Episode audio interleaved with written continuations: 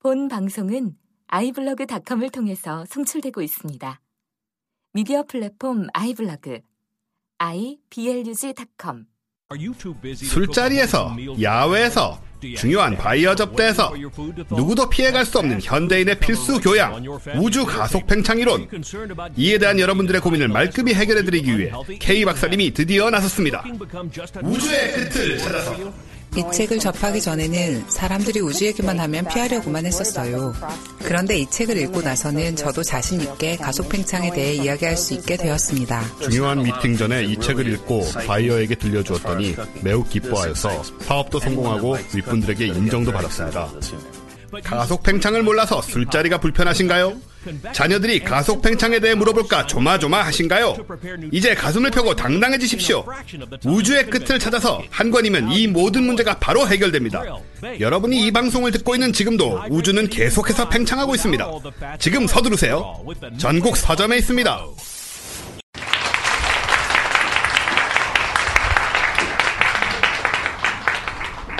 네, 질문지가 굉장히 많고요.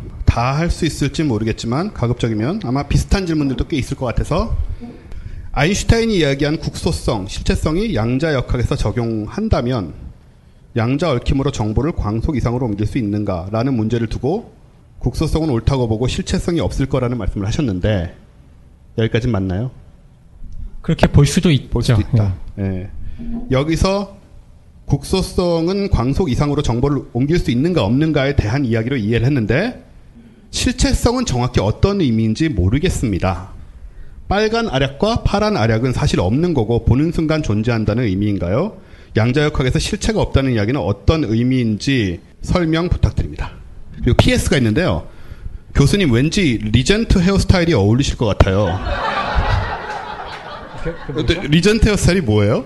앞머리 이렇게 예, 제가 이거 찾아가지고 페북에 올려보겠습니다. 어떤 건지.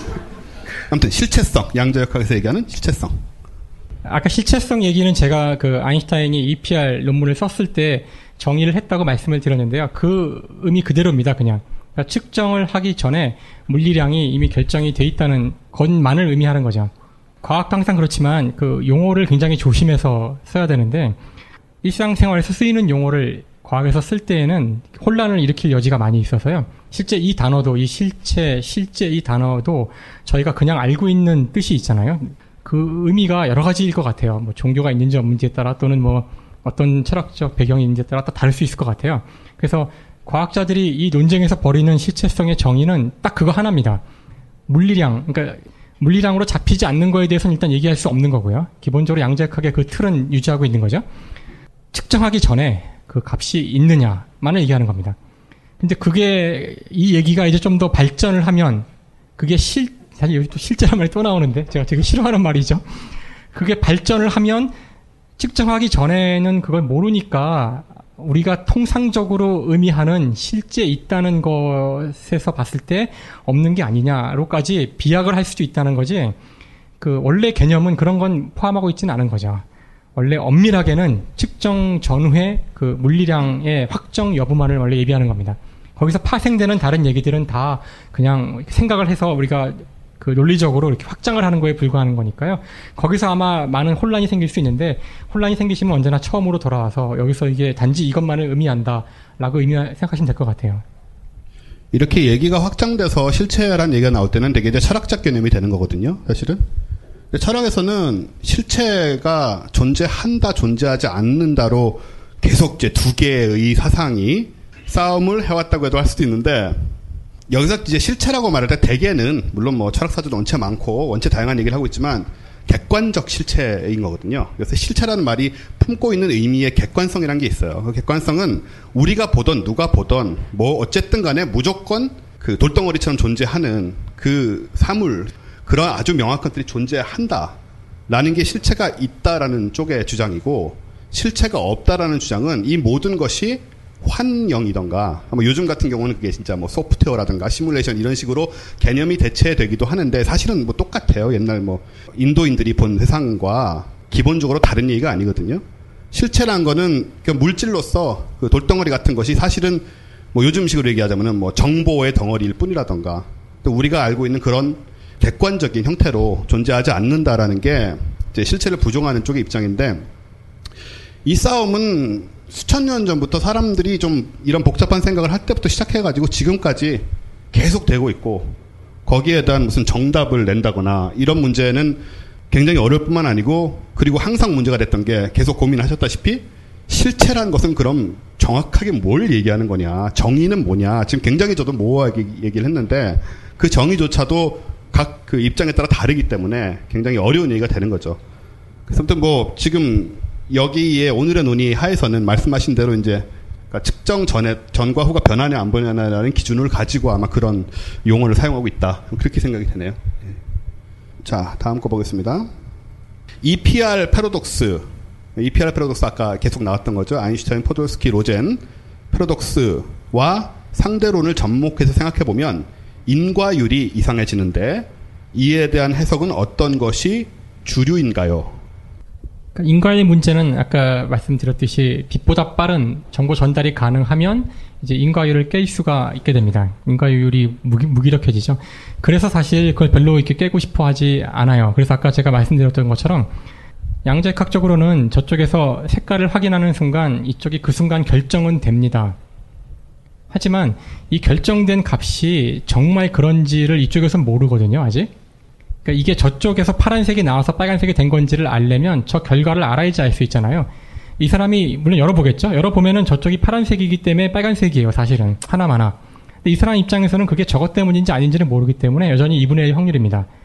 하지만 결과를 최종으로 놓고 보면은 이 두 개는 모순이 생기지 않도록 항상 빨간색일 땐 파란색이고 파란색일 땐 빨간색이죠.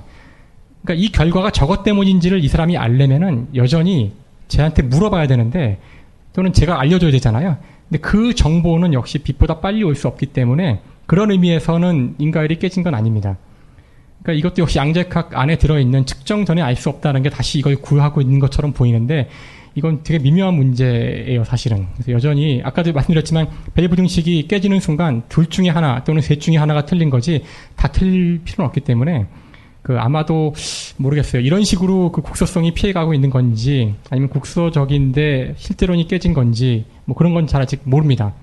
이 정도까지 말씀드리면 될 것 같아요. 그래서 인과율을 깨는 건 다 싫어하기 때문에 안 깨는 방향으로 하고 있는 거죠. 그러니까 깨는 것처럼 보이지만 안 깨게 하는 로직이 있다는 걸 말씀드린 거고요.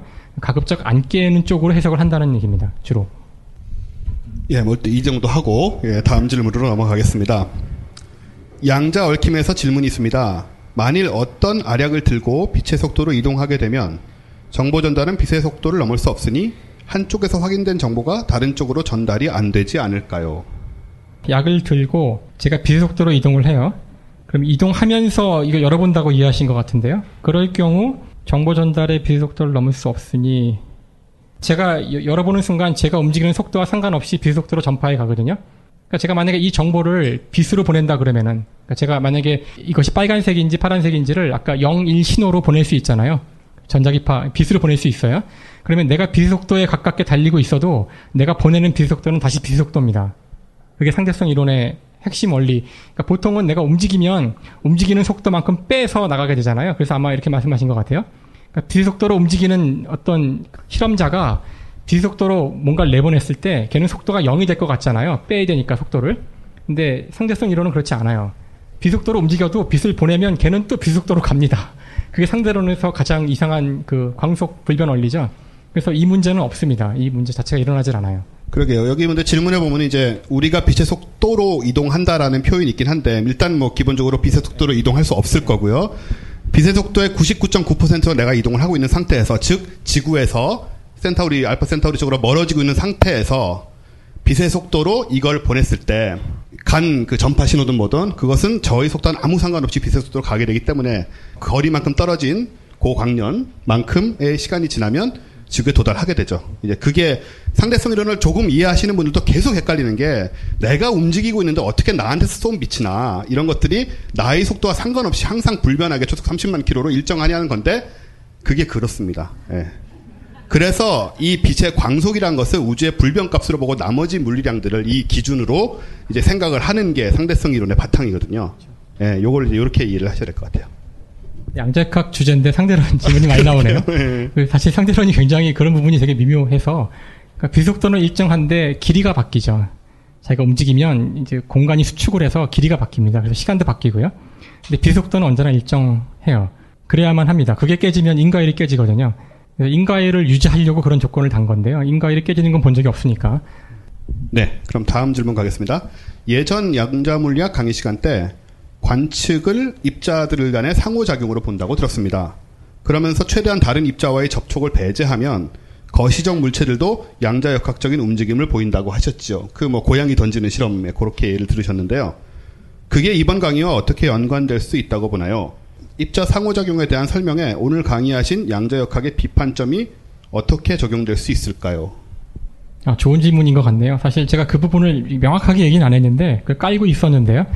아까 EPR 실험, 아까 제가 하나의 그 알약을 들고 저쪽에 가서 딱 열어볼 때, 열어보는 순간 색깔이 결정된다 그랬잖아요. 그게 가능하려면은 경우의 수가 두 개가 있습니다. 내가 파란색이고 여기가 빨간색일 확률이 경우가 있고요. 저희가 빨간색이고 여기가 파란색일 경우가 있겠죠. 이 두 가지 사건이 이게 중첩이 돼야 됩니다. 이 두 사건이 이 두 사건이 중첩이 되기 위해서는 고양이가 두 개의 구멍을 그 지날 때 고양이로 우리 간섭 무늬를 보려면은 고양이가 측정을 당하지 말아야 한다 그랬잖아요. 그러니까 이 실험을 할 때 아까 이제 이 실험을 제가 했다 그랬는데 중간에 얘네들이 측정을 당하면 안 돼요. 그러니까 이 실험의 수위는 이게 원자로 실험할 수도 있지만 실제 실험들은 다 지금 광자로 하고 있는데 그 원자로 이 실험을 한다 그러면 원자 한 개가 어떤 상태에 있고 다른 한 개는 어떤 상태에 있고 두 개가 처음에 이렇게 얽혀 있죠. 그런 다음 두 개를 멀리 떨어뜨려 놔요. 실험 아까도 보셨잖아요. 144km 떨어뜨리고 측정을 할 때 이걸 떨어뜨리는 과정에서 얘네가 측정을 당하면 안 돼요. 그러니까 굉장히 조심스럽게 해야 되는 건데 굉장히 어려운 일이죠. 그래서 지금 빗으로 실험을 합니다. 빗은 잘 상호작용을 많이 안 하기 때문에 그래서 개로 하는 거죠. 어떤 관계가 있냐면은 앞에서도 우리가 거시적인 걸로 실험을 할 때는 측정 당하지 말아야 한다 그랬는데 그 미시도 마찬가지예요. 미시적인 것들도 역시 이 벨 실험이 성립하려면은 중간에 디코히어런스 즉 측정 과정이 일어나는 걸 다 막아야 됩니다. 그 외부와 상호작용을 굉장히 적게 하는 그런 걸 이용해서 실험을 하거나 다 막아야 되죠. 그러니까 원자로 실험하기 굉장히 힘들어요. 원자는 부딪히니까. 그래서 진공에 나가서 우주에 나가서 할 수 있을지 몰라요. 아니면 굉장히 빠른 입자, 아니면은 다른 거랑 원자를 쓰더라도 원자의 위치 같은 거 말고 다른 거, 외부의 영향을 적게 받는 그런 걸 사용해서 실험을 해야 됩니다. 그러니까 실험 자체는 쉬운 실험은 아니에요. 이 정도 얘기하면 됐을까요? 뭐 됐겠죠, 뭐. 모든 상호작용은 사실상 관측적인 의미를 띠게 되는 거겠죠? 예. 자, 여기 보면 비슷한 얘기가 좀 나온 것 같긴 한데요. 측정이라는 것이 우리가 보는 것 또는 도구를 이용해 확인하는 것 외에 다른 방법이 있는 건가요? 드라마 빅뱅 이론을 보면 물리학자들은 되게 찌질하던데 어떻게 여자를 꼬시나요? 예. 두 개의 다른 질문으로 이해하겠습니다만은 예. 후자에 대해서 먼저 대답을 해주시면 어떨까요?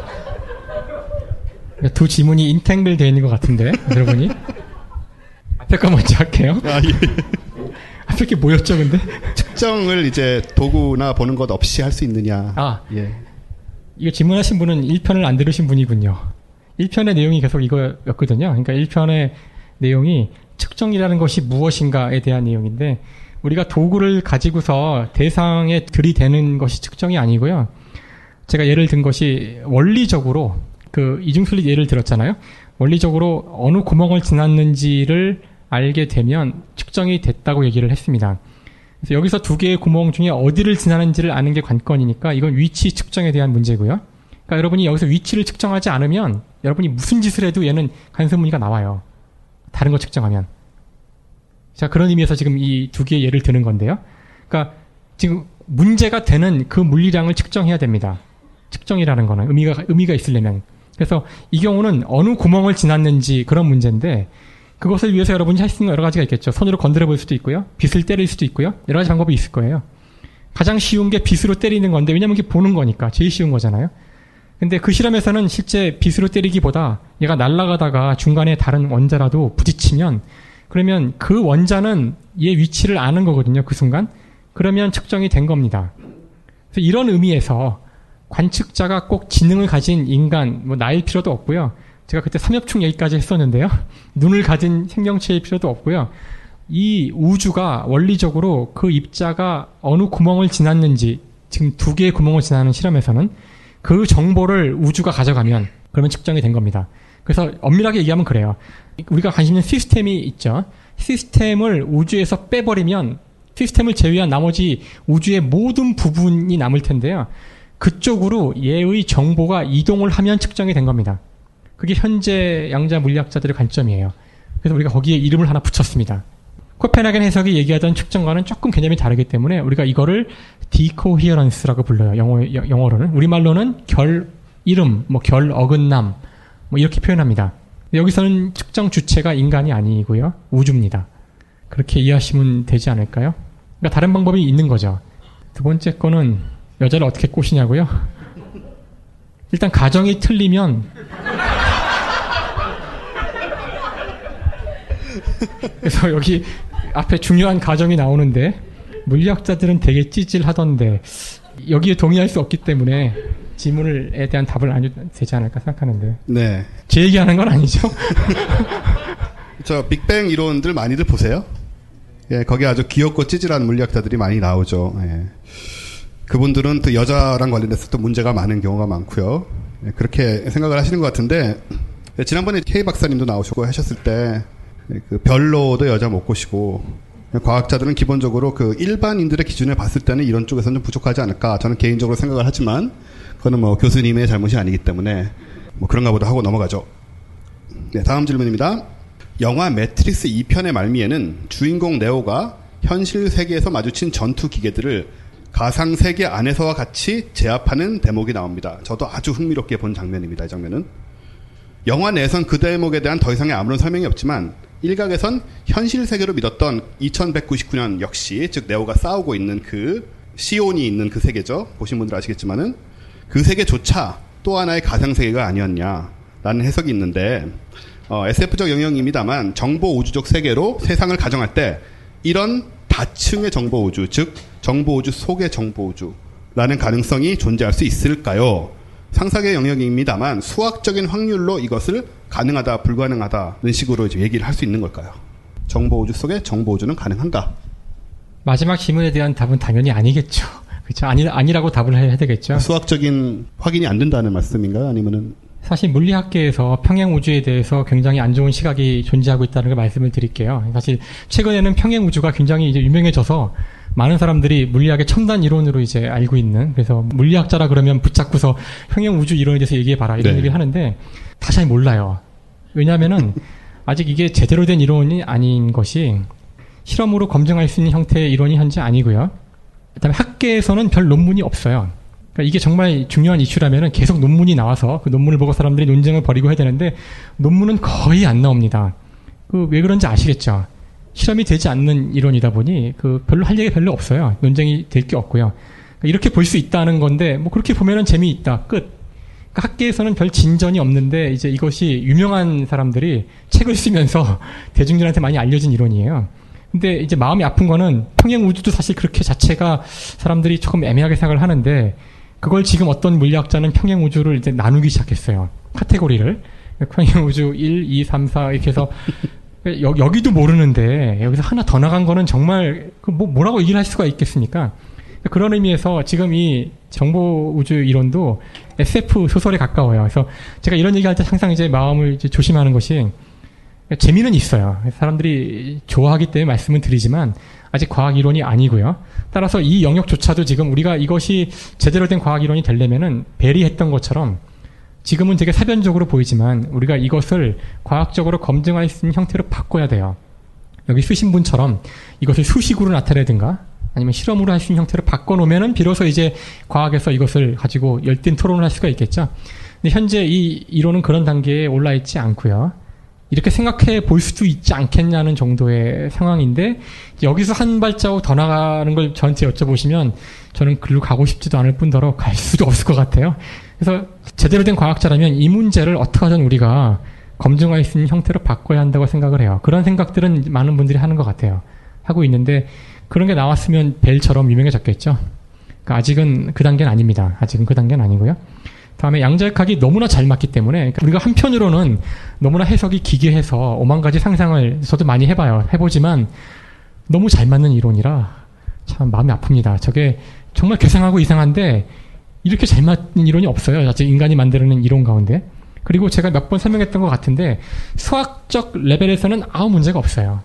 근데 사실 우리가 많은 분들이 수학을 싫어하셔서 그런데 수학을 이상한 걸로 보지 않고 언어의 하나로 볼 수도 있거든요. 사실 언어가 별겁니까? 자기 생각을 표현하는 수단이잖아요. 여러분이 그거를 우리말로 하면 우리나라의 문법에 이제 얽매어서 얘기를 하게 되겠지만 영어로 얘기할 때는 영어의 문법의 틀에서 또는 그 나라 배운 그 문법의 틀 내에서 표현을 하는 한계가 있긴 하지만 수학도 마찬가지예요. 수학도 여러분이 머릿속에 있는 거를 표현하는 하나의 기호잖아요. 근데 수학의 장점은 다른 어떤 언어보다 불명확성이 없습니다. 제가 수학으로 표현을 하면은 그것이 무엇을 의미하는지를 다른 사람이 읽었을 때 제 머릿속의 생각과 거의 틀리지 않게 이해시킬 수가 있어요. 그런 언어가 거의 없어요. 제가 전자가 두 개의 구멍을 동시에 지난다고 말을 하면은 여러분이 머릿속에 정말 여기 한 200분이 계시면 200명의 200가지 생각이 있을 수 있습니다. 해석이. 하지만 제가 그 상황을 양자역학적으로는 제가 몇 번 보여드렸지만 한 줄의 수학으로 쓸 수가 있어요. 그 수학이 의미하는 바는 단 한 가지를 의미하고 있고요. 모두가 이해할 수 있습니다. 그것을 우리의 경험에 기반해서 언어로 풀어내는 순간 여러 가지 해석이 나와요. 근데 이런 문제들은 어떤 면에서는 해석의 문제예요. 그래서 사실 그 정말 이걸 제대로 이해하시고 싶으시면 양자역학을 수학으로 이해하시면 돼요. 그 레벨에서는 오해가 없습니다. 전혀. 그런데 이제 이렇게 들어가면 자꾸 문제가 생겨요. 그래서 이런 질문들이 참 즐겁고 재미있고 저도 그렇긴 하지만 사실 많은 오해가 있을 수 있다는 거랑 우리한테 지금 검증된 레벨까지는 제가 답변을 드릴 수 있지만 거기서 한 발짝 나간 거에서 더 나간 거를 얘기하는 건 상당히 위험하고 그런 답을 해도 별 도움이 안 될 거란 얘기를 제가 좀 드리고 싶어요. 반면 저는 박사님이 못 가시는 영역을 갈 수 있잖아요. 과학자가 아니기 때문에 하나 확실하게 말씀드릴 거는 과학적인 것과 논리적인 건 다릅니다. 완전히 다른 거예요. 굉장히 많은 분들이 이 두 개를 혼동하세요. 같은 거라고. 논리적인 거는 어, 좀 쉽게 얘기하자면은 그럴싸한 겁니다. 이렇게 이렇게 말을 하니까 이게 이런 거 같고 이렇게 들으니까 여기 아, 맞아 떨어지는 것 같으니까 그럴 것 같군 하다는 영역에 들어가는 건 대부분 다 논리적이고요. 과학적인 거는 말씀하신 대로 수학적으로 실험을 통해서 이것이 사실이라는 게 적어도 그 단계에서는 아주 명백하게 정리가 돼 있는 상태의 것이 과학적인 거거든요. 그래서 그 사이비 종교라든가 뭐 어, 말도 안 되는 얘기를 하는 것 같지만 그 내부에선 논리들이 있기 때문에 넘어가는 거죠. 근데 이제 그런 걸 전제로 하고 말씀을 드리면은 뭐 논리적으로는 정보 우주 속의 정보 우주 얼마든지 가능하고요. 네, 과학적으로는 물론 전혀 다른 문제입니다. 그리고 논리적으로는 우리가 만약에 정보 우주를 만들었다. 컴퓨터 시뮬레이션이죠. 지난 시간에 얘기를 했는데 사실은 시뮬레이션 속에 시뮬레이션 속에 시뮬레이션이 있을 수 있다. 논리적으로는 제가 만든 시뮬레이션 속의 우주가 우리 우주보다 더 복잡할 수도 있어요.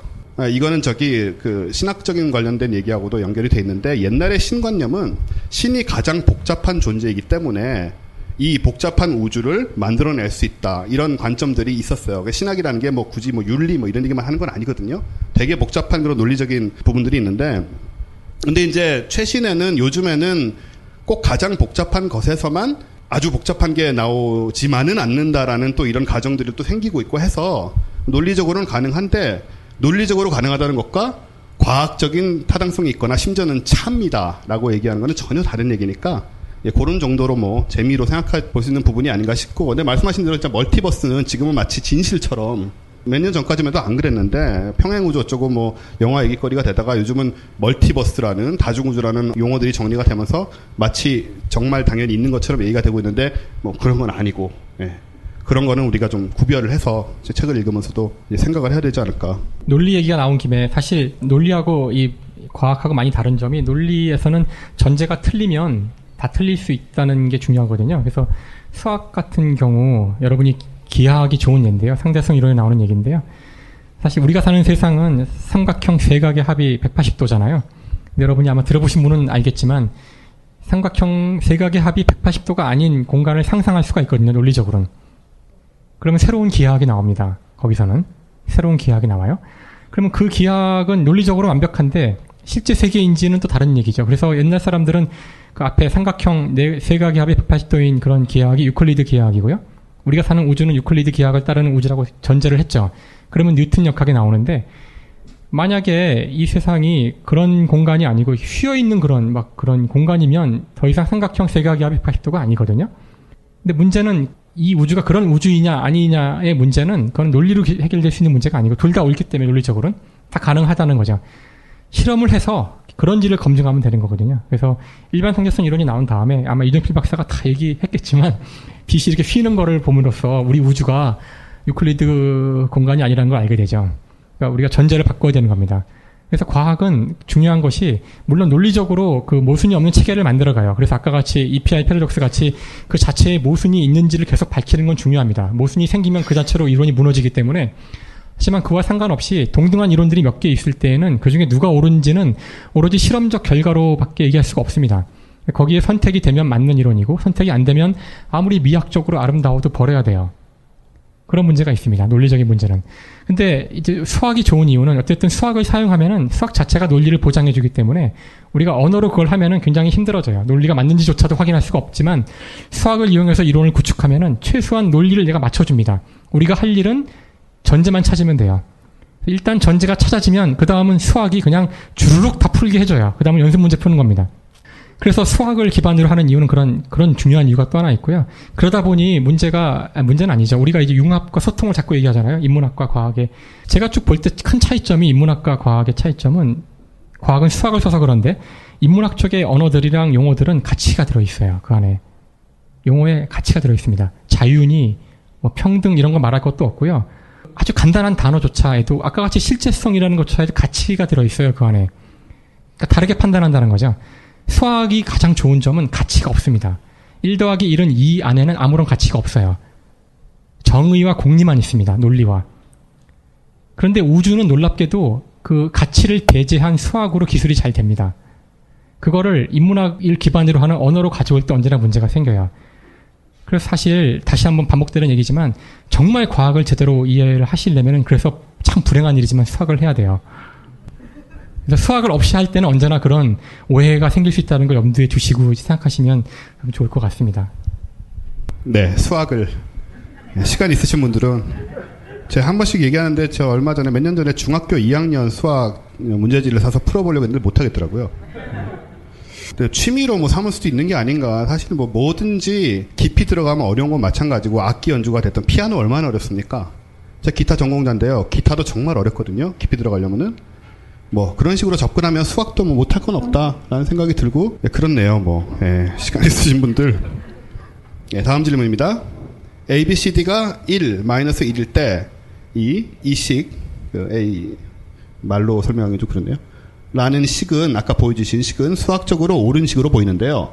실제 관측에서 틀렸다고 나오는 실험이 궁금합니다. 어, 무엇을 어떤 방식으로 측정했는지 알고 싶습니다. 네.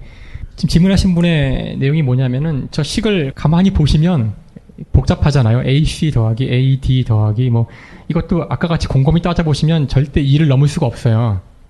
그렇죠? 그래서 여기 질문하신 것처럼 이거는 맞습니다. 당연히. 근데 이게 맞다는 전제는 어디서 나오냐면은 그 밑에 그 증명 과정이 나오는데요. 증명 과정을 가만히 들여다보시면 아까 제가 더 간단한 버전을 보여드렸잖아요. 그것과 마찬가지로 여러분이 뭘 가정하고 있냐면 A가 1이고 B가 1이고 C가 마이너스 1이고 D가 1이면 뭐 어쩌고저쩌고 이렇다 이렇다 이런 식으로 계속 머릿속에 이 문자 대신 숫자를 대입해서 어떤 특별한 상황을 상상하신 다음에 그러면 1을 못 넘지. 그러면 1을 못 넘지. 이렇게 생각하시는 거예요. 그게 잘못된 거거든요. 양자역학에서는. 여러분이 여기서 A, 지금 여기서 A, B, C, D가 뭔지 제가 얘기를 안 했는데요. 사실 실제 실험에서는 이게 복잡한 물리량입니다. 근데 동시에 측정할 수가 없는 그런 물리량들이에요. 위치와 그 운동량과 마찬가지로. 그런 양들이기 때문에 여기서 제가 A가 얼마인지를 알았다고 할 때 B가 얼마인지를 안다고 할 때 앞에가 1일 때 뒤가 1이다. 이렇게 말을 못 한다고요. 앞을 측정해서 뭔지 아는 순간 뒤 상태가 바뀝니다. 이런 경우 양자역학이 어떤 식의 계산을 할 수 있게 해주냐면은 두 개를 놓고서 전체 상태에 대한 평균값을 구하게 할 수 있어요. 양자역학은 개별이 뭔지 뭔지를 다 이렇게 알면 바뀌니까 그런 식으로 접근할 수는 없고요. 동시에 이게 모면서 모면서 한 그런 상태에 대해서 우리가 평균을 구할 수가 있어요. 그냥 확률이기 때문에 그래요. 여러분이 확률로 무엇이 주어질 때 의미 있는 값이 얻어지는 것은 평균값입니다. 평균값. 실제로도 우리가 실험에서 하나로 할 수도 있지만 하나로 여러 개를 해서 아까 우리가 간섭 무늬를 보여드렸듯이 여러 개의 전자를 보내야지만 패턴이 나오잖아요. 이 실험도 한 번 해서는 안 됩니다. 그래서 평균을 해봐야 돼요. 실제 실험에서 뭘 했냐면은 여기 원자로 한 건 아니고요. 광자로 했고요. 광자가 갖고 있는 어떤 특별한 내부적인 상태가 있어요. 우리가 이걸 편광이라고 부르는 상태인데요. 우리가 그걸 이용해서 지금 오늘날 LCD 이 모니터가 그걸 이용하는 거죠. 평광 상태 두 개를 이용하는 건데요. 그거를 측정합니다. 그래서 방향을 두 개를 바꿔가면서 측정을 해서 그 얻어진 값들을 다 리스트업한 다음에 그걸 평균을 내는 거예요. 그러면 이 식을 보시는 바와 같이 이 식은 분포가 뭐든 확률이 뭐든 상관없이 무조건 맞는 식이에요. 절대 이를 넘을 수 없습니다. 하늘이 무너져도. 그런데 여러분이 굉장히 특별하게 이 광자들을 처음에 준비를 하면 그 광자의 상태가 바로 정확히 저 EPI 상태예요. 그렇게 준비해서 측정을 수행한 다음에 수천 번 실험을 해서 얻어진 결과를 평균을 내면 그 평균치가 2.8이 나온다는 거죠. 이보다 큰 값이 나옵니다. 그렇게 한 거예요. 이게 어려워서 설명 안 한 건데 물어보시면 힘들어지실 것 같은데요. 하여간 한 번에 한 건 아니고 여러 번 측정한 거고요. 지적하신 대로 이 식은 맞는 식입니다. 근데 그게 맞기 위한 전제는 모든 값들을 우리가 측정하지 않았음에도 다 명확히 알고 있다. 즉 내가 리스트로 쓸 수 있다. 사실 그 리스트가 숨은 변수예요, 사실은. 그 리스트의 각각의 확률을 내가 주는 게 내가 측정하기 전에 다 알고 있다는 거거든요. 그러니까 그거 여러분이 그 머릿속에 그리시는 그 순간 그게 바로 숨은 변수를 만드는 겁니다. 각자 나름대로. 그렇게 하면 안 된다는 거죠. 그런 결과로 예상되는 2를 넘을 수 없다는 이 결과가 실제 실험을 해보면 실제 이 우주의 물질을 가지고 해보면 이렇게 안 나온다는 거예요. 2를 넘어간다는 거예요. 미치는 거죠, 정말. 근데 우주가 그렇다고요. 네, 잘 들었습니다. 수학의 중요성을 얘기하시자마자 수식이 등장하는 것은 어떤 우리에게 주어진 운명 같은 게 아닐까 하는 생각이 들고요. 예, 그럼 다음 질문으로 넘어가겠습니다. 관측을 할 때 관측하는 에너지를 설정하면 관측 후 상태를 그 에너지만큼 보정하면 되지 않을까요? 라는 질문을 하셨습니다.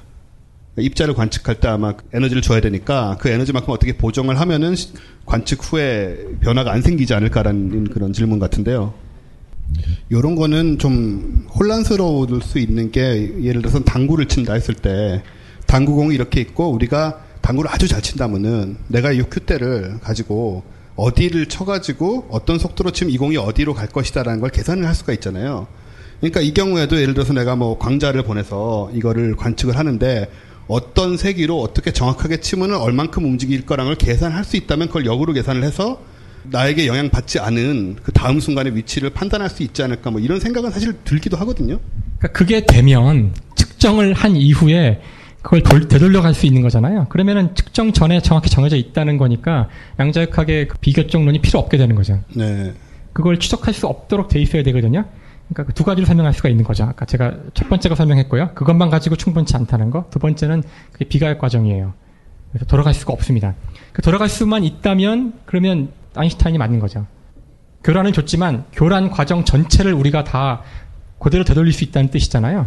그러니까 측정 전에가 뭔지를 우리가 알 수 있는 거죠. 사실은 그 추적하면은 그러니까 측정 전에 뭔지 알면은 그게 실제성을 갖는 거니까 양자역학에 그런 이상한 해석이 필요 없게 되는 거죠. 그게 안 되도록 돼 있어야 되는 거죠. 이 안에 안 되도록 돼 있습니다. 그게 될 것 같이 느껴지지만 그게 되지 않는다는 얘기입니다. 그게 안 돼요. 측정 전에는 어떤 것도 얘기를 할 수가 없기 때문에 양자역학에서는 그냥 확률적으로 일어나는 거죠. 아마 그 부분은 양자역학 3을 하게 되면 혹시 모르겠네요. 그러니까 정보의 주관성과 객관성 문제거든요, 사실은. 네. 그러니까 우리가 뭔가를 모르고 있는데 지금 어디로 지나는지 모르잖아요. 이 모르는 게 객관적으로 모르는 것과 주관적으로 모르는 것 두 가지가 있습니다. 지금 계속 말씀하시는 거는 이제 주관적으로 모르는 거예요. 그러니까 정해져 있는데 내가 모르는 거거든요. 그러니까 조금 더 정밀한 기구와 내가 좀 더 노력을 더 하면은 알 수도 있을지 모른다는 거예요. 그런 식의 모르는 거는 양자역학에서 모르는 거랑 다릅니다. 그러니까 양자역학에서 모르는 거는 객관적으로 모르기 때문에 측정 이전에 그 결과가 나오기 전에 어디가 있었는지는 절대로 추적해서 알아낼 수가 없어요. 그래서 그 측정 과정을 우리가 모델링 할 수도 없습니다.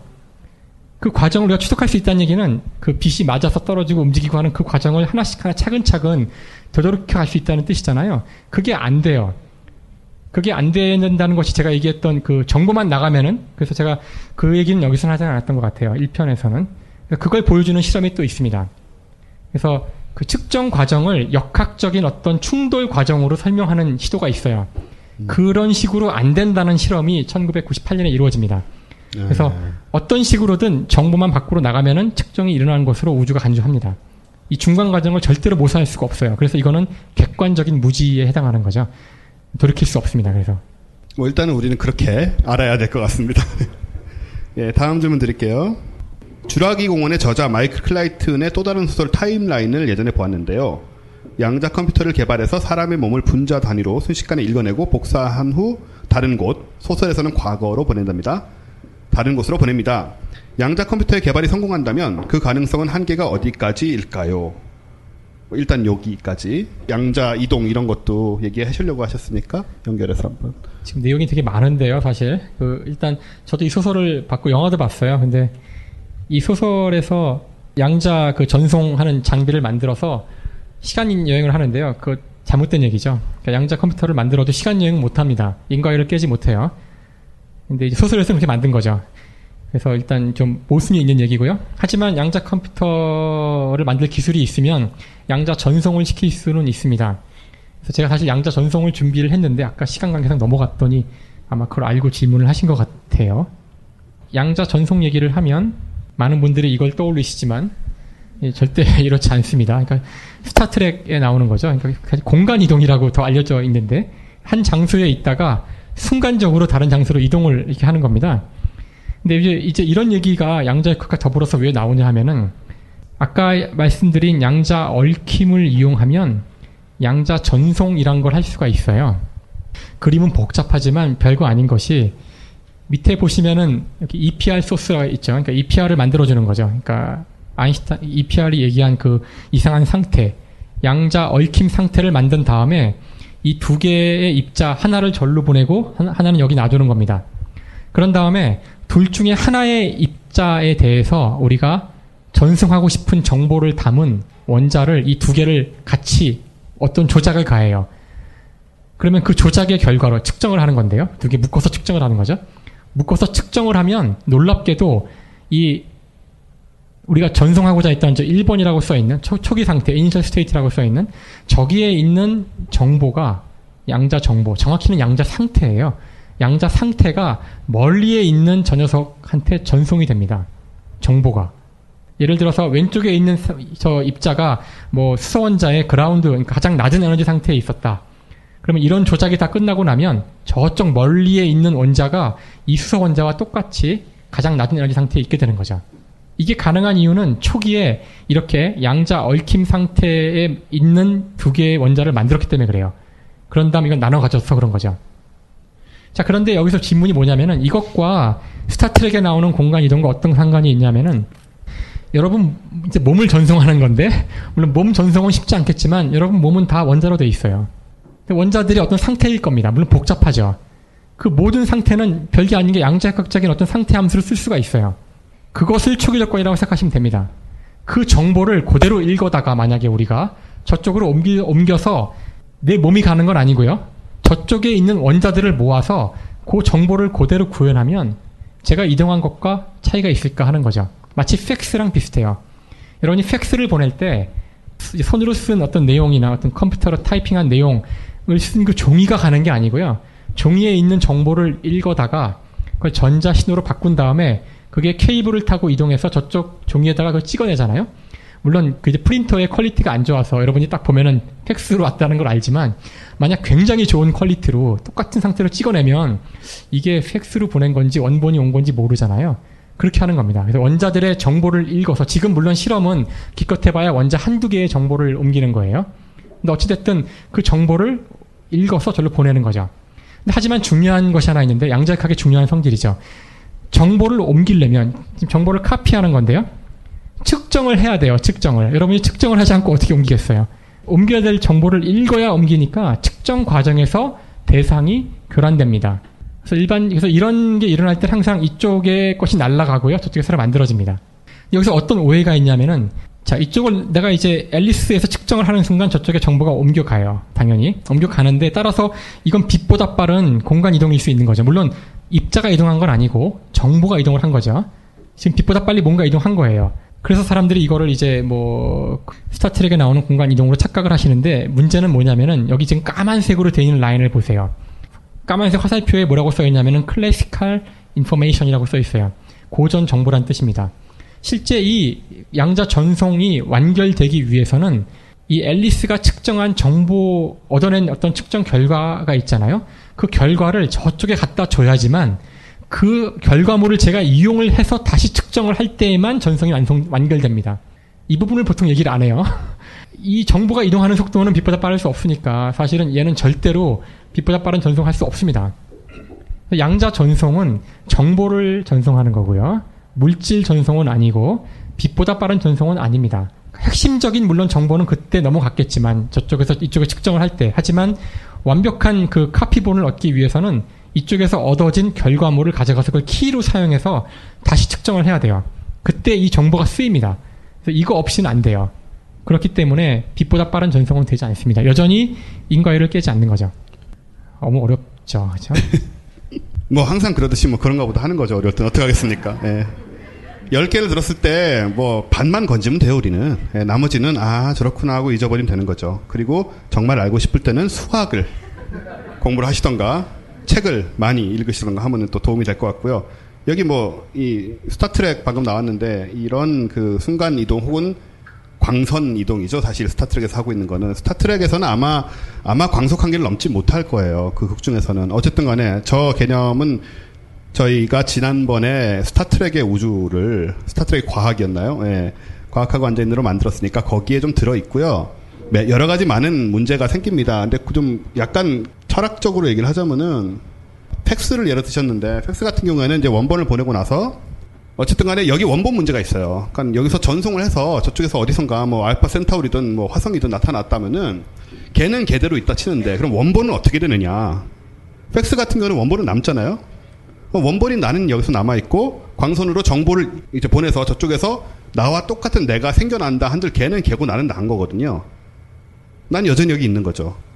그래서 카피본이 생겨나는 거지 실제로 전송이 되는 게 아니죠. 이 경우에는 내가 여기서 좀 내가 죽는 거고 쟤는 사는 거죠, 그냥. 이런 미묘한 또 문제가 있습니다. 자아 연속성이라든가. 그래서 이게 굉장히 기묘한 소재이긴 하죠, 사실. 사실 덧붙여서 카피 문제, 사실 제가 오늘 얘기는 안 했지만, 양자역학에 또 노클로닝 시어럼이라 그래서 복제 불가 정리가 있습니다. 그러니까 복제를 하려면 대상을 읽어서 정보를 가지고 만들어지잖아요. 근데 읽는다는 건 측정하는 거니까 측정 과정에서 원본이 박살납니다, 당연히. 그래서 복제가 안 돼요. 그러니까 하나를 없애면 없애야지만 이쪽에 만들 수가 있어요. 이게 그냥 재밌는 얘기가 아니라 이걸 이용하면 우리가 뭘 할 수 있냐면은 가장 궁극적으로 안전한 통신을 할 수 있습니다. 그러니까 군사 비밀 통신에서 문제점은 중간에 제 3자가 통신 내용을 감청해서 가로채는 건데요. 가로채는 건 별 문제가 안 돼요. 근데 문제는 가로챈 걸 내가 몰랐을 때 문제가 됩니다. 가로채는 순간 내가 즉각 그걸 알 수 있으면은 그 통신은 내가 무시해버리면 되잖아요. 양자역학은 그걸 할 수가 있어요. 내가 양자역학적으로 만들어진 상태로 통신을 했을 때 누가 중간에 카피를 만들어서 살짝 나를 보고 카피를 뜨는 이유는 상대방이 내가 이걸 감청했다는 것을 모르게 하기 위해서 카피를 하는 거죠. 그냥 가져가면 바로 알잖아요. 근데 그게 불가능합니다. 양자역학은. 그래서 현재 가장 안전한 통신이 이제 quantum cryptography, 양자역학으로 만들어진 암호 체계입니다. 이미 벌써 구현이 되고 있는데 국방부가 관심이 많죠. 궁극의 암호라고 생각을 해요. 양자역학은 원리적으로 깰 수가 없습니다. 중간에 누가 보면 바뀌니까 그래서 가장 안전한 암호 체계입니다. 진짜 골 때리네요. 그런 얘기는 좀. 아, 이건 지금 굉장히 심각한 문제예요. 이미 네. 군에서는 심각하게 실용적으로 이미 거의 쓰고 있는 건가요? 그걸 알 수가 없는 게 군에서 하는 일은 우리가 잘 알 수가 없어요. 그러니까 하긴요. 예, 그렇죠. 근데 저희 과학자들이 아는 레벨에서도 지금 하고 있거든요. 그러니까 아마 예. 군에서는 상당한 수준까지 가 있을 거라고 생각하고 있어요. 네. 98년에 학위를 받으셨는데 대충 나이가 40 중반이실 것 같네요. 젊어 보이는 비결이 있나요? 저 처음 뵙고 저보다 한참 미치신 줄 알았어요. 무슨 비결입니까? 저도 좀 알려주십시오. 가장 재수 없는 답은 나기를 그렇게 태어났, 태어났다고. 그러니까 특별히 한 게 없기 때문에 그러는 건데. 예. 좋은 유전자를 갖고 태어나셨군요. 젊어 보이는. 그치, 재수 없는 버전이 될 것 같고요. 예. 다른 버전이 있으세요, 그럼? 다른 버전은 글쎄요. 재수 없기만 하신 거네요. 화장품을 쓰질 않아요. 화장품을 쓰질 않고, 그러니까 피부 얘기를 하는 건데, 비누도 쓰지 않고요. 비누를 안 쓰신다고요? 이건 이제 제 생각이지만, 특히 겨울에 비누 쓰는 걸 저는 되게 바보 같다고 생각하는 게, 음. 피부가 거칠어지잖아요. 겨울에. 몸에서 이렇게 나온다고 알고 있어요. 뭐 보호해주기 위한 기름 같은 게. 비누를 쓰면 그걸 다 이제 벗겨버리잖아요. 음. 그러니까 거기다가 이제 화장품을 씌워서 보호를 하는데 네. 생각이 벗겨내지 않으면 새로 바르지 않아도 되지 않을까 이제 그런 생각이 또 시작을 한 거죠. 그래서 그래서 가급적 이제 몸에서 나오는 기름이 있으니까 물론 한겨울에는 바릅니다. 그때는 이제 그냥 버틸 수가 없더라고요. 그래서 그냥 웬만하면 물로만 씻고 네. 그런 게 요인이 되지 않을까. 근데 저만 그런 줄 알았더니 그 누구죠? 그 프레시안의 강양구 기자도 그렇게 얘기를 하더라고요. 그 아, 그분도 좀 젊어 보이긴 하죠. 예. 생물학 예. 전공자인데 제가 그런 얘기를 했더니 자기도 그런 사람을 처음 만났다 그러면서 아. 자기도 옛날에 되게 의문스러웠대요. 그러니까 화학 약품으로 시, 씻어내고 또 바르고 보호하려고. 밤에 또, 또 닦아내잖아요. 클린싱으로. 그러니까 아예 손을 안 대면 그냥 스스로 굴러갈 거고 문제가 네. 생겼을 때만 조금씩 발라주면 되지 않을까. 네, 강양구 기자님은 작년에 여기 나오신 적도 있는데요. 이런 얘기를 들었을 때 에, 재수 없다고 하시냐 그러죠. 예, 참고하시면 안 됩니다. 왜냐하면은 유전자를 타고난 사람에게만 해당되는 거고 우리는 뭐 무조건 닦아내야 되고요. 예, 아니면 큰일 나죠. 예. 저는 그렇게 생각합니다. 예, 다음 질문은 저한테 온 거군요. 만약 모피어스가 파토님 앞에 나타나 빨간 약과 파란 약 둘 중 하나를 선택하라고 한다면 자신 있게 빨간 약을 선택하실 용기가 있으신가요? 아, 저는 이 생각을 해봤죠. 여러 번 당연히. 예, 아주 현실적으로 해봤습니다. 이런 일이 생기면 나는 어떤 선택을 할까? 제 최근의 결론은요. 한 10여 년간 고민하다가 최근의 결론은 둘 다 먹고 어떤 일이 일어나는지 본다. 역시 많이 먹는 쪽으로. 예, 많이 먹는 쪽으로.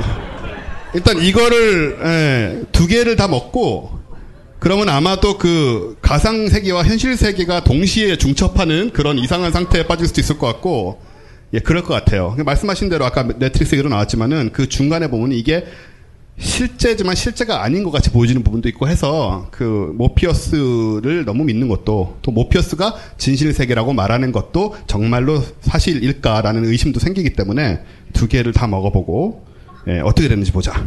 예, 그런 놈은 별로 없을 거다. 신세계가 펼쳐질 수 있다. 그런 생각을 하고요. 아, 저는 7살, 4살 아들 둘을 둔 아빠입니다. 아이들에게 1 더하기 1은 2라고 가르치는 게 맞다고 생각합니다. 그런데 그렇지 않을 수도 있다고 얘기해 줘야 하나요? 얘기를 한다면 언제쯤 얘기를 해줘야 하나요?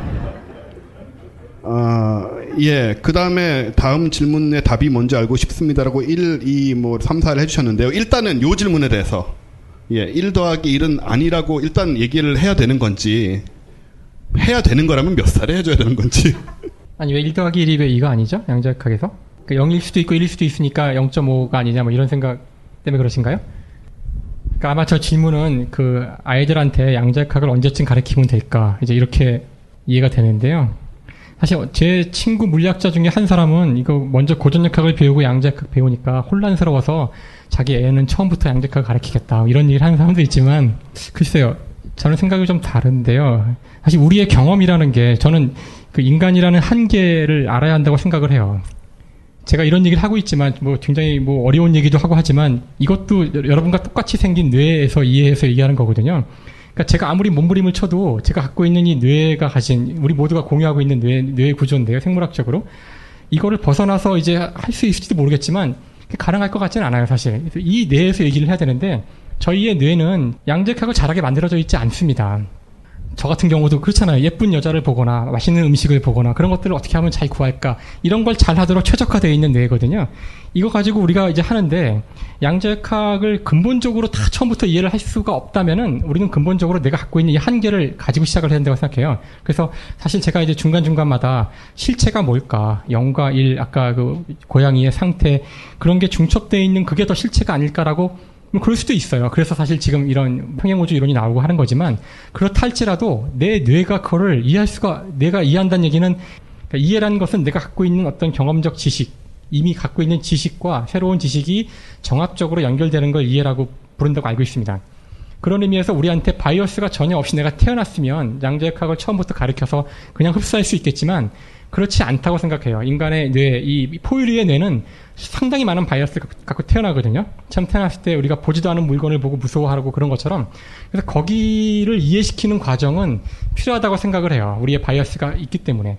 그래서 아이들한테도 먼저 이 미리 bias가 걸린 뇌가 이해하는 세상이 고전역학이거든요.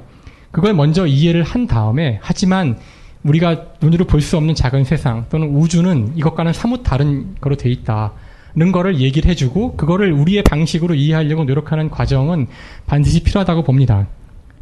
처음부터 양자역학이 들어갈 거라고 생각하지 않아요. 그래서 제가 아는 어떤 물리학자는 되게 좀 이제 급진적인 사람은 인간이 양자역학을 이해할 수 없다. 그래서 인공지능 컴퓨터를 잘 만들어서 개로 하여금 이해를 하게 하는 게 낫지 않겠냐는 그런 우스갯소리가 아니에요, 사실은. 그게 이제 양자 컴퓨터일 수도 있습니다. 우리가 이해 못하고 양자역학을 이해하는데 최적화된 어떤 생명체가 있거나 기계가 있을 거예요. 어떤 알고리즘이 있을 거고요. 그걸로 이해를 시키는 것이 옳지 않을까. 너무 힘들어서 그래요. 인간의 뇌로 하려니까. 그러니까 우리가 할 수 있는 데까지 하는 거라고 생각을 합니다. 그래서 아이한테는 먼저 고전역학을 가르치세요. 예, 고전역학이라도 잘 배웠으면 좋겠습니다. 예, 그 꼭 이분의 아드님뿐만 아니고 우리 모두 예, 다들 그런 걱정을 하고 있으니까요. 자, 아, 요거는 그냥 예, 제가 읽겠습니다. 내가 너의 이름을 불러주었을 때 비로소 의미를 지니게 된다는 시. 김춘수의 꽃인가요? 뭐 그런 시였죠. 이름을 부른다는 것을 일종의 측정 행위로 볼 수도 있지 않을까요? 그래서 그 순간 대상이 의미를 지니게 되는 하나의 실체가 되고 그냥 갑자기 든 생각입니다. 이건 뭐 물리학적으로 굳이 말씀하실 내용일까요? 그러니까 이렇게 이제 오해되기가 쉽다는 얘기를 아까 제가 말씀드렸잖아요. 물론 나쁘다는 얘기가 아니고요. 그 양자역학이 이런 식으로 많은 사람들한테 특히 인문학자나 예술가들한테 많은 영감을 주는 것 같긴 해요. 근데 이제 그것이 과학은 아니라는 얘기고, 그다음에 그런 오류가 생기는 게 당연한 것이 양자역학을 언어로 해석할 때에는 언어가 갖고 있는 어떤 그 다른 중의성들 때문에 이런 일이 생길 수 있습니다. 근데 이걸 이렇게 빡빡한 과학자 입장에서 이러면 안 됩니다. 뭐 이렇게 하면 안 될 것 같고요. 마음대로 사용하셔서 그게 인문학적인 어떤 상상력이든 예술적 상상력이 쓰이는 건 좋을 것 같아요. 해석하시는 거는. 하지만 이게 과학이냐고 물어보면 그건 과학은 아니죠. 그게 중요한 것 같아요. 예, 요거를 뭐 이런 거 얼마든지 얘기하셔도 되고 비유도 되는데 이걸 과학이라고 믿는 순간 거기서부터는 혼선이 생기기 시작하는 거죠. 근데 이거 같은 경우에 시를 예를 들고 해서 아주 명백하지만은 사실 아주 복잡하게 과학인 척하지만 과학이 아닌 경우도 많기 때문에 그런 것들은 잘 분별을 해야 특히 양자역학은 신비주의하고 연결되는 경우도 많고 해서 그런 거를 잘 좀 생각을 해보셔야 될 것 같고요. 그하고 연결돼서 얼마 전 다큐멘터리에서 홀로그램 이론에 관한 내용을 보았습니다. 이 이론이 과학계에서 어떤 위치에 있는지 궁금합니다. 홀로그램 이론이라는 게 아마 콜로그래픽 시어리 말씀하시는 것 같은데요. 그렇죠? 저도 정확히는 자세히 몰라요. 그러니까 제 전공은 아니고요. 저도 여러분이 아는 지식 정도 이상밖에 모를 것 같은데. 그러니까 블랙홀에서 나온 얘기죠. 블랙홀의 모든 정보가 블랙홀 표면에 다 있기 때문에 그걸 이제 확장을 하면은 우주의 어떤 그 시스템의 정보가 그 안에 부피에 들어있는 게 아니라 표면에 다 있다는 겁니다. 물론 이거를 지금 굉장히 제가 언어를 사용하니까 굉장히 모호하게 들릴 거예요. 그러니까 이 방 안에 있는 우리 모두의 정보는 이 방 안을 둘러싸고 있는 가상의 어떤 부피가 있다고 했을 때 그 표면에 다 있다는 건데요. 그러니까 이게 전형적으로 이제 막 오만 가지 상상을 일으키는 그런 그 아기먼트인 것 같아요. 블랙홀의 경우는 정확하게 얘기할 수가 당연히 있죠. 블랙홀의 경우는 안을 볼 수 없기 때문에 어차피 우리가 봤을 때는 껍데기밖에 없어요. 그래서 껍데기, 껍데기에 모든 정보가 있다는 게 당연한 얘기고요. 이거를 이제 우주 전체를 확장하면은 그 우주에도 어딘가 끝이 있거든요. 비속도로 갔을 때 멀어질 갈수 있는 도달할 수 있는 마지막 거기는 블랙홀과 다를 바 없습니다. 그런 의미에서는 우리가 우리 우주의 모든 정보가 저 표면에 다 있다고 얘기할 수도 있어요. 근데 이거는 역시 실험적 증거는 없는 거고요. 수학적으로는 뭐 틀리, 틀리 지 않은 이론이에요. 수학적으로는. 홀로그램 이론이라고 얘기할 때도 여러 가지 종류가 있거든요. 이렇게 우리나라에서는 되게 비슷하게 번역이 되는데 글쎄요, 다큐멘터리 어떤 다큐멘터리신지 모르지만은 대중적으로 좀 알려진 거는 그 마이클 탤보트라는 사람이 쓴 홀로그램 우주라고 국내에 번역도 나와 있고요.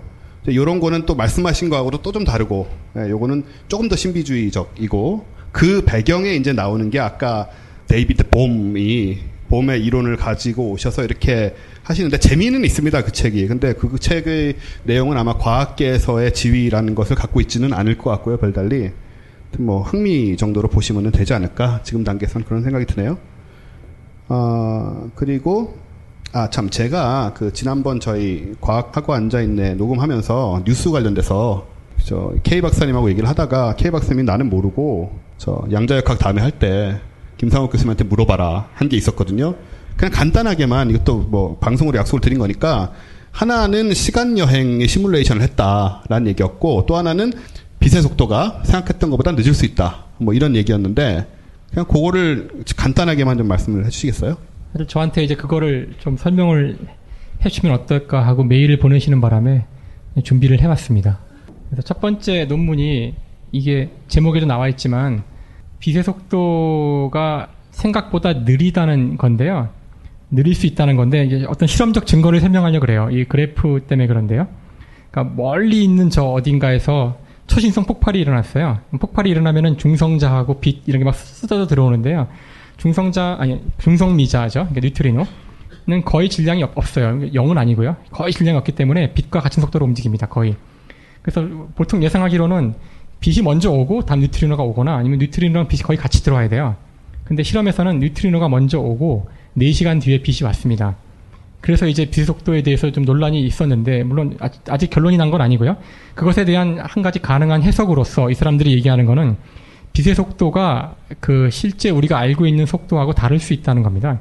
빛이 진공중을 진행, 진행 할 때 그냥 이렇게 전자기파로 진행을 쭉 하는 게 아니라 진행하면서 진공에 있는 어떤 입자들을 새로 쌍생성 할 수 있거든요. 빛이 진공이 비어 있는 게 아니고 입자로 꽉 차 있다는 현대 물리학의 이론인데요. 그걸 생각하시면 빛이 물질을 만들 수가 있어요. 진공을 진행하면서 물질을 만들고 없애고 하면서 진행하면은 이게 시간이 걸릴 거잖아요. 그래서 시간이 걸리기 때문에 속도가 느려진다는 얘기예요. 그럴지도 모른다는 이론이죠. 그걸 고려하면 그 실험 결과를 설명할 수 있다는 건데 일단 그 이 자체는 놀랍지 않은 것이 빛의 속도가 여러분 배우셨지만 유리 안으로 들어가거나 물로 들어가면 빛 속도가 느려집니다. 얼마나 느려지는지를 굴절률로 표현하죠. 굴절률이 2인 물질로 빛이 들어가면 속도가 반으로 줄어요. 굴절률이 정확히 그걸 나타내는 거거든요. 왜 느려지냐면은 물질 내부로 빛이 들어가면 빛이 그냥 진행하는 게 아니고 모든 물질은 원자로 되어 있잖아요. 그러니까 원자는 양성자와 전자로 되어 있으니까 빛이 진행하면서 양성자와 전자를 막 움직여요. 막 흔들립니다. 그러면서 빛의 움직임을 방해하는 거죠. 그래서 속도가 느려집니다. 그래서 그 전자기파 이론이 얘기하는 그빛 속도의 이론은 그냥 빛이 진공중을 그냥 진행할 때 속도니까 이 사람 말대로 정말 빛이 진공을 진행하면서 그 안에 물론 원자는 없지만 진공을 얘가 흐트리면서 진공에서 입자를 만들었다 없었다 하면서 진행한다면은 속도가 느려질 수 있어요. 놀랍진 않은 거고요. 이렇다 한들 하나도 이상할 게 없는 게 아인슈타인 상대성 이론은 그런 과정이 없을 때 비속도를 가정하고 만들어진 이론이에요. 그러니까 이런 과정이 들어온다면은 이건 단지 뭘 의미하냐면은 진공을 진행하는 빛이 그냥 진행하는 게 아니라 매질이 있는 것처럼 약간 속도가 느려진다는 걸 의미할 뿐입니다. 그러니까 상대성 이론을 깨거나 그러진 않아요 전혀.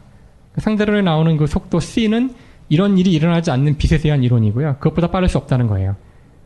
그러니까 이거는 그냥 상대성 이론에 위협이 되거나 그런 그런 이론이 아니고요. 음, 그런 아니군요. 진공의 속도를 보정할 필요가 있다는 그러니까 진공의 네. 굴절률이 1이 아니고 1.0000001뭐 뭐 이런 걸로 해야지만 된다는 건데 이렇게 먼 거리를 왔을 때는 그 효과가 두드러질 수 있다는 거죠. 음. 근데 여전히 이론이에요. 네, 네.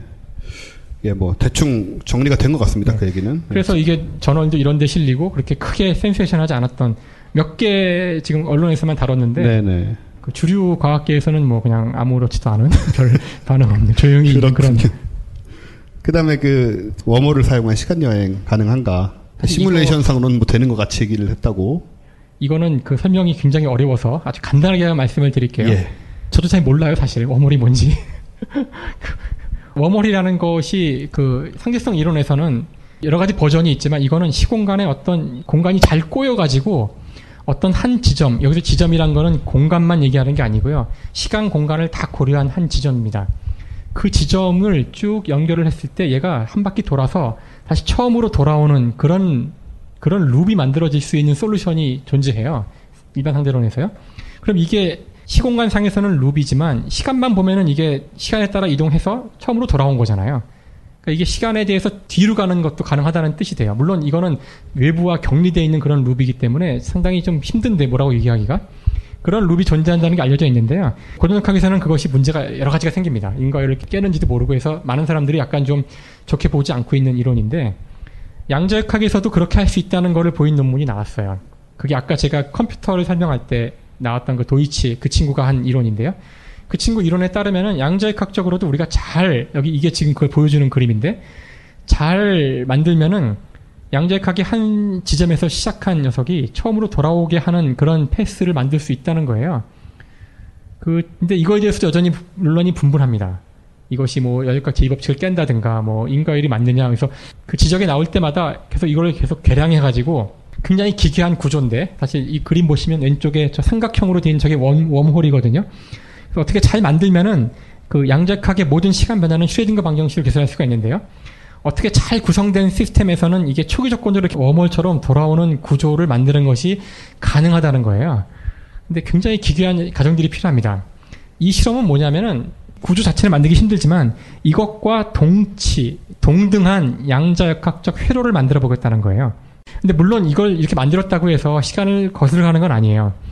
시간을 거슬러 가는 것과 같은 행동을 하는 걸로 보이는 그것과 수학적으로 동등한 회로를 만들었다는 거고요. 그거를 이제 얘네들이 그 실험을 해가지고 이, 런 회로가 갖는 특성들을 연구를 해서 이것이 워멀의 특성이라 그러는데 일단 논문은 좋은데 실렸고 유명한 그룹이고요. 동칠한 거를 알아내고 저거를 실험으로 구현했다는 것 때문에 아마 사람들이 높이 평가를 한 것 같아요. 근데 여전히 많은 그 논쟁의 여지가 있기 때문에요. 이게 정말 어머인지 알 수 없고, 다음에 실험에서는 이게 동등한 것에 불과해서 시간을 역전해서 가는 건 아니에요. 시간으로는 한 방향으로 갑니다. 해석을 저렇게 할 수 있다는 것 뿐이죠. 일단 뭐 워낙 이슈가 섹시하니까 좋은 전열에 나와서 언론을 많이 탔어요. 하지만 이것이 워머를 구현했다고 하기에는 조금 글쎄요. 저는 잘 모르겠습니다. 그 중요성에 대해서는. 이런 논문들이 많이 있어요. 그러니까 굉장히 잘 아이디어를 잡은 거죠. 이 정도로 설명하면 될까요? 예. 일단 우리는 그런가 보다 하는 수밖에 없는 거고. 아, 뭐 질문에 지금 다 답을 하진 못했는데요. 혹시 뭐 꼭 더 물어봐야겠다 싶으신 분들은 요 끝나고 잠깐 하시고요. 저희가 대충 끝내야 될 것 같은데 사실은 이제쯤이면 우리도 한계에 도달했습니다. 그죠? 예, 다들 느끼시죠? 양자역학을 이렇게 많이 오셔가지고 양자역학 이 어려운 얘기를 참 잘 버티십니다. 정말. 그리고 가신 분도 별로 없으시고 그 질의응답 하기 전에 가시는 분들도 계시지만 별로 없으시고 우리도 한계에 도달했고 교수님도 굉장히 피곤하실 것 같고요. 진짜 이 중에서 저는 그런 생각 듭니다. 뭐 이 중에서 정말 수학을 공부해서 양자역학의 본령, 양자역학뿐만 아니고 뭐 상대성 원리든 뭐든 본령에 접근하시는 분도 나오셨으면 좋겠고요. 그리고 책을 통해서 더 어려운 책을 통해서 좀 깊이 파고드는 그런 취미를 가지게 되는 분들도 나오셨으면 싶고, 근데 중요한 건 그런 것 같아요. 양자역학이 저도 뭐 이렇게 앞에 앉아 있지만 여러분보다 이렇게 많이 알아서 앉아 있는 건 아닙니다. 그런 것 같아요. 그러니까 양자역학이라는 게 던져주는 우리가 그걸 풀진 못하고 100%다 이해할지 못할지 몰라도 던져주는 세계관이라는 거 지금 오늘 계속 나온 얘기인데 그래서 내 시각이 항상 우리가 땅바닥에 머물러 사는 사람이잖아요. 평소에 늘 회사 다녀야 되고 뭐 애들 키워야 되고 근데 이런 세계들 우리 일상에서 벗어난 듯이 보이는 그런 세계들을 느껴서 내가 세상을 보는 시각이 좀 넓어지고 깊어지고 하면은 제 개인적인 생각에는 우리는 우리가 인간이라고 얘기하는 존재, 어딘가에 떠 있는 공허한 존재일 수도 있어요. 우리 그렇게 못 사니까. 근데 점점 그 인간에 가까워지는, 즉, 인간만이 할 수 있는 어떤 생각할 수 있는, 느낄 수 있는 영역으로 조금씩 더 가게 되는 게 아닌가 그렇게 생각을 하고요. 그런 의미에서 오늘 어려운 얘기였지만 열심히 들어주셔서 감사하고 특히 너무나 열심히 말씀을 해주신 교수님께 아주 감사하다는 말씀 드리면서 큰 박수 부탁드리겠습니다. 네, 감사합니다. 감사합니다.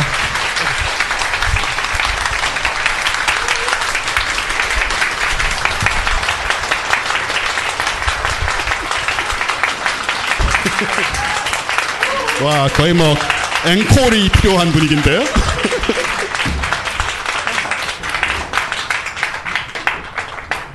김상욱 교수님은 나중에 다른 얘기도 또 해주실 게 있으니까 분위기 봐서 괜찮으면 뭐 엔트로피 얘기든 뭐든 간에 뭐 나중에 또 한번 모실 수도 있을 것 같고요. 아, 왜 이렇게 싫으신가요? 큰 박수로 이제 몰아내겠다 이런 생각이. 예. 자, 일요일 날 저녁 잘 보내시고요. 저희는 여기서 마치겠습니다. 감사합니다.